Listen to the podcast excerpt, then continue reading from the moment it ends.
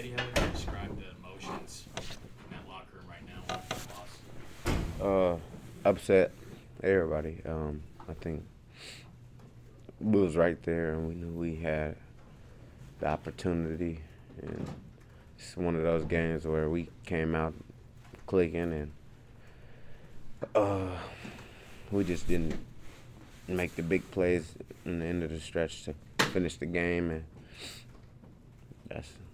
I think everybody's hurt by that.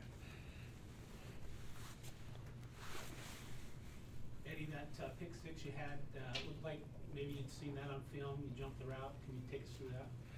Um, this this is a team that takes advantage of what the DBs give them, and um, basically, I just showed the quarterback what he wanted to see. Uh, he he wants to see off coverage.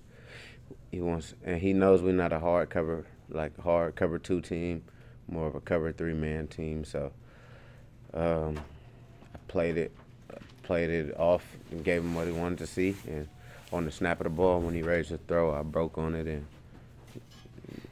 uh, yeah, got got the pick six. What do you think, what do you think changed in second half, uh, particularly in the passing offense? Um, I think not, nothing changed. I think they still were in the same place. They just executed them um, better than they did in the first half. Uh, that's all I think it was. I don't think it was too much game plan changing or anything like that. Eddie, your feelings on um, this your experience of how it's come to an end this way, but your feelings on what this season has for you? Uh, this season meant everything for me. Um, I originally came here, try to uh, increase my stock for the NFL, um, show I could play at the Power Five level, and um, for a better future, I think BYU has provided me that for sure. Uh, I appreciate BYU for everything with the mentors they provided, uh, the schooling, the, the people I've met. Uh, I think that's going to carry on for life. Uh, built, I got some more lifelong friends. You never know, I might be working for them one day. Uh, as far as the NFL goes, I mean, we'll see. We'll see if I get drafted or make a team, whatever. I think got a good shot. Um, proud of. I mean, we ain't, we got a losing record, but I'm proud of what BYU has done for me for sure. Kalani's consistently talked about how this team never quit.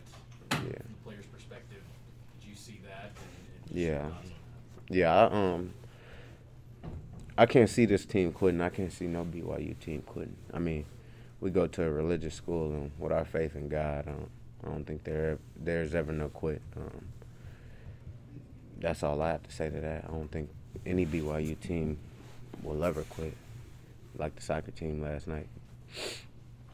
More, any more questions for Eddie before we get to Cody?